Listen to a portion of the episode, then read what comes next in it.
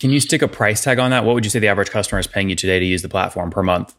So Woven is pre-revenue, so we haven't an- enabled our uh, paywall just yet, but uh, we're the products going to be a price about ten bucks uh, a user per month. You are listening to Conversations with Nathan Latka.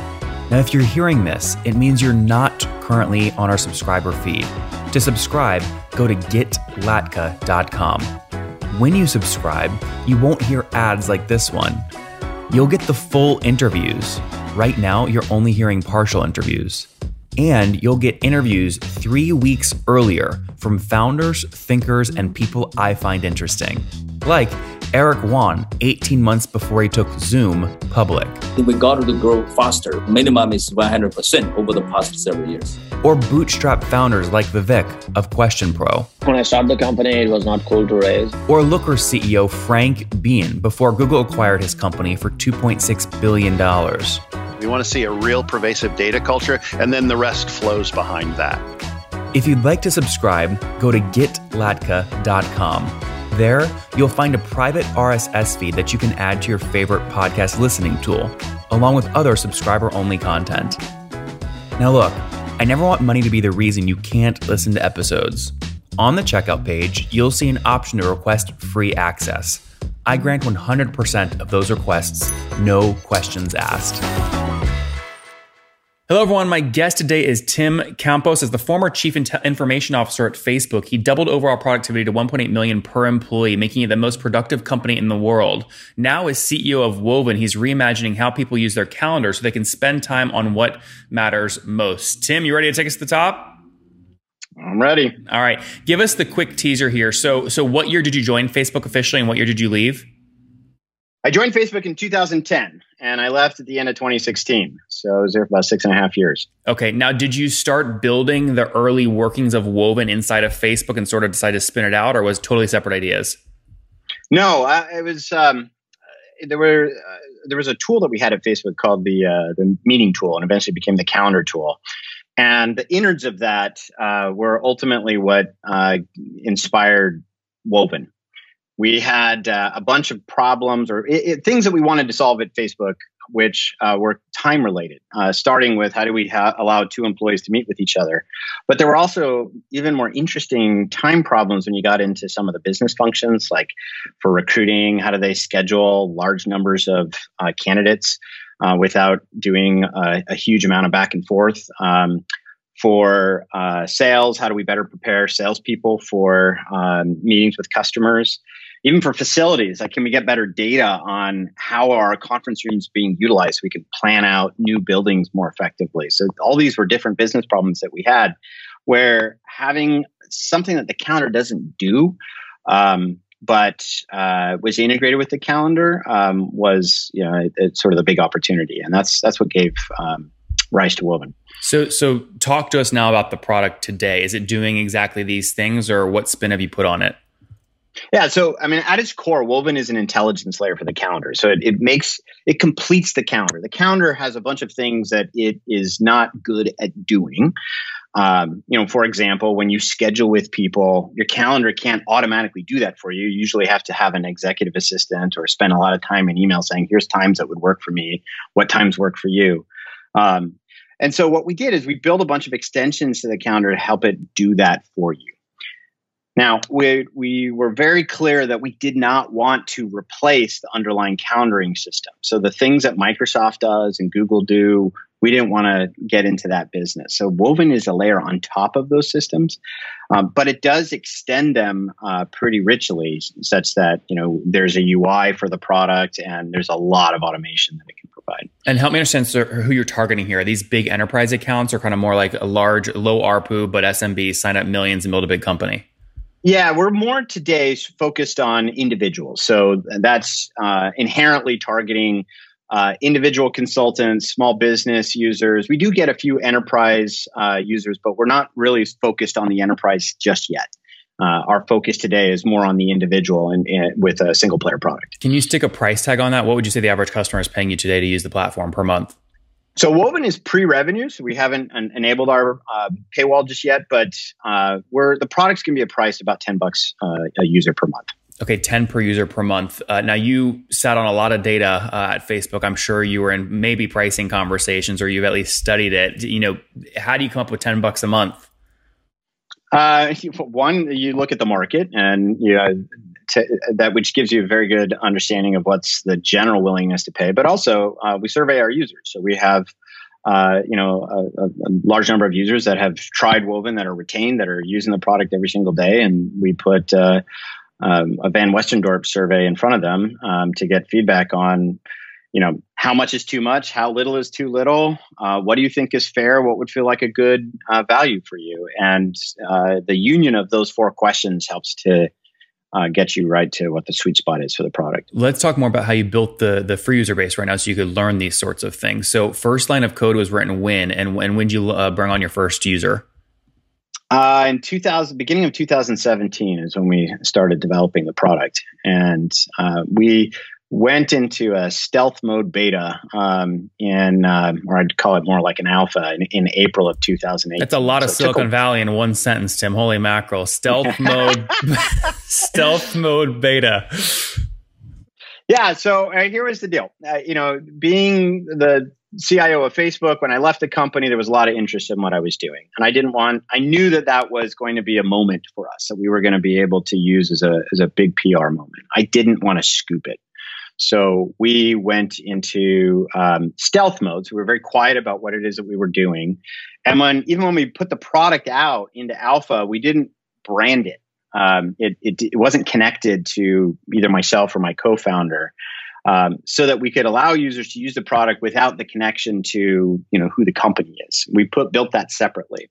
When we launched in November of 2018, we brought that branding together along with uh, with the product that we'd had uh, a couple thousand people playing around with.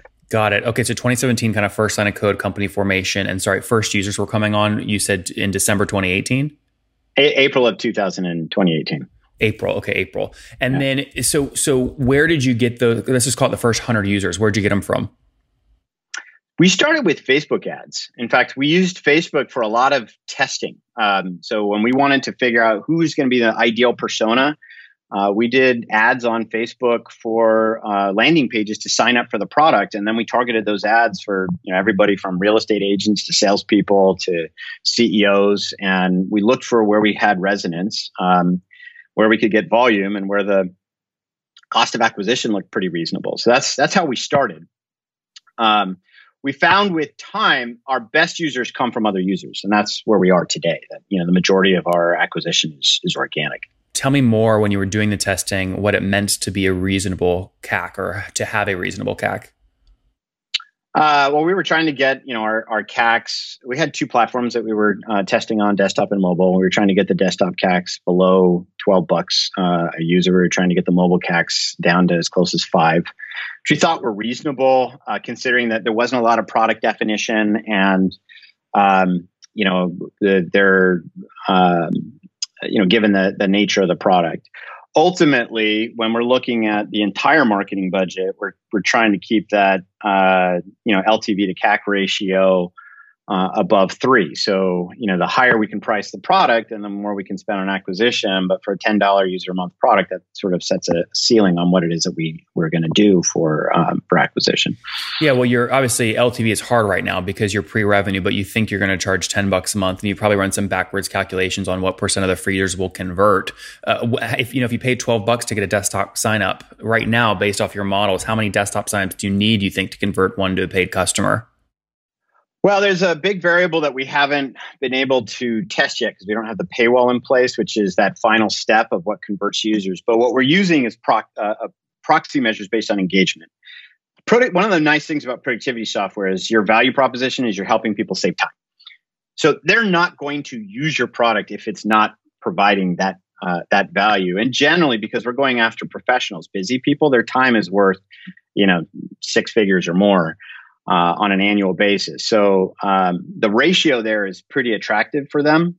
Uh, and therefore, we we believe that uh, you know the, a moderate to significant engagement level is a is a adequate proxy at this stage for um, for a paying user. And uh, you know, so getting back to the uh, you know the unit economics, uh, you know, if it's going to cost us, if, if we can get those CACs down below three bucks uh, a user, then we can afford, you know, uh, more time to either onboard the user or, um, you know, we don't have to be as deliberate on on targeting uh, in order to get uh, that LTV to CAC at, uh, above three. This is a question, Tim, that a lot of SaaS founders start with is, yeah, we want to build some proxy measure based off engagement, but finding that right metric is so difficult. Uh, I'm, I'm going off my memory here, but I believe Facebook guys came up with very simple and succinct, which was, I think, like 10 friends in seven days. And that was like a really good thing to get done to, you know, drive lifetime value over time. Do you have that similar sort of statement for Woven? Actually what facebook had was what's called l5 of 7 so did you use the product five out of the last seven days? And we're using something very similar for woven to track engagement. The 10 friends was basically the if you got 10 friends you were much more likely to stay retained as measured by l5 of 7 and we have a similar objective there. We, we know that if our users create just a few events um, their probability of retention is significantly higher. And so that is the initial onboarding focus is get them through, get them properly set up and teach them how to use the product in some basic, simple way. And uh, once we get them through that point, then uh, you know we can start exposing the more advanced features to them. It's very hard to get your team, your developers, especially in early stages, hyper focused on whatever you know this activation metric is, without actually quantifying it, both like a, a numerical number and a time based approach. So L five of seven is obviously amazing. Do you have equivalent yeah. kind of statement at Woven? Yeah, I mean, we call them uh, heavy retained users, but they're uh, the definition of the metric is actually very similar to L5 of seven. It's uh, a little bit more complicated, uh, but I mean, it's it's effectively a five out of seven day utilization of the product. Does that mean and five events created in the first seven days after they sign up, or? No, no, no, no, no. That just means that they're they're we can see activity in the product. So calendaring is not necessarily something where you're going to create an event every single day, um, but uh, you are going to you know come back and look at your calendar to see where what event do I have to go to next, and um, you know what am i doing next week and you're absolutely going to use your calendar to uh, coordinate time with other people so activity um, is the best measure of retention uh, calendar activity is the best predictor of retention if that makes sense Interesting. Okay. Okay. So you so do have some metric around do they view the calendar? They, do they coordinate with other people over over a very short period of time after they're onboarded? And you know if they do X, Y, and Z things, they are significantly more likely to be retained. That's right. And if they don't, then those are the people that we want to focus on to try to uh, get them over that threshold. Yep. Or realize quickly that cohort's not one that's ever going to break the threshold. So stop spending money on that on that CAC. That's exactly right. Exactly. Right. Okay. I mean, there's other things that I mean, we in our business we have one attractive aspect, which is, you know, if you're if you're thinking of like a note taking app, a brand new user sees a blank screen, right? There's you're not going to have your old notes from the past or all your paper notes. They don't magically show up there. But for a calendaring app, you know, the way that the, the calendar works, it is, uh, you know, there is a lot of, of data already that helps us understand who is a busy user, who creates a lot of events. Uh, and that for us is also predictive of whether they're likely to retain. So that helps us figure out okay, let's make sure we're focusing on the busy people because that's the target market. If somebody comes into the product who doesn't have a lot of calendaring events, we're not going to spend as much time focusing on converting them because they're unlikely to get as much value out of the product. Yep. Yep. Okay. Tell me more about how you've done this with the team. Obviously, there's cost there. You're free. Have you raised capital? Yeah, we. Um, this is not a cheap endeavor. To build a calendar app is extremely difficult, and it requires uh, really top-notch engineers. Uh, the the most, in fact, this is a bit of a, a surprise for me. The the most difficult aspect of this um, is the the nature of time itself. It is complicated. It's not like that's deep stuff, Tim. You're taking us on a journey here. That's deep stuff. I'll just give you a simple example. What time is it right now? Yeah. Well, for me, and, it's twelve sixteen. It's probably not the same for you.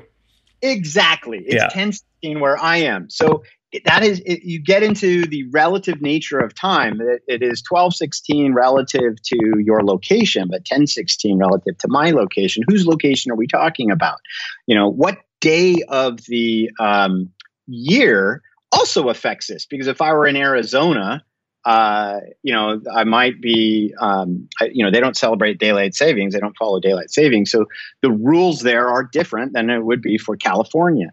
Uh, so all this complexity just makes its way into, you know, how do you develop the product? So as a result of that, we did not believe upfront that we could build this without a significant amount of capital. And that's why we went to the venture markets. How much have you raised to date? So we, we raised a seed round. Um, with uh, uh, Amplify Partners, and then we got uh, Battery Ventures to to join that uh, round, and we raised 4.8 million with them. Okay, interesting. And what to do this second round with Battery? Um, obviously, you had to show some improvement over the Amplify round. Was it really just touting the user growth? Uh, yeah, and Battery is basically interested in you know is you've got a product now are you going to be able to make a business mm-hmm. so they're they're they're absolutely looking at user growth to address some of the time uh, situations you just discussed and the engineering challenges that that brings to the table talk to me about the team today how many folks total on the team and how many engineers so today we're about 15 people um, with uh, nine of them uh, as engineers and one as a product designer uh, there's i effectively serve as product manager and then the rest of the company is growth uh, well, good. So when when's the go live date for the paywall? Hopefully next month. Oh, really? Okay, very soon. That, will be. You have to come back on right after you do that and tell us tell us what you learned. Okay, so so pricing goes live. We're recording this here in uh, June 24th on Wednesday, so sometime in July, you think? All right. And and how many users are you currently sitting on? Active ones? Uh, we're not disclosing that publicly right now. Okay.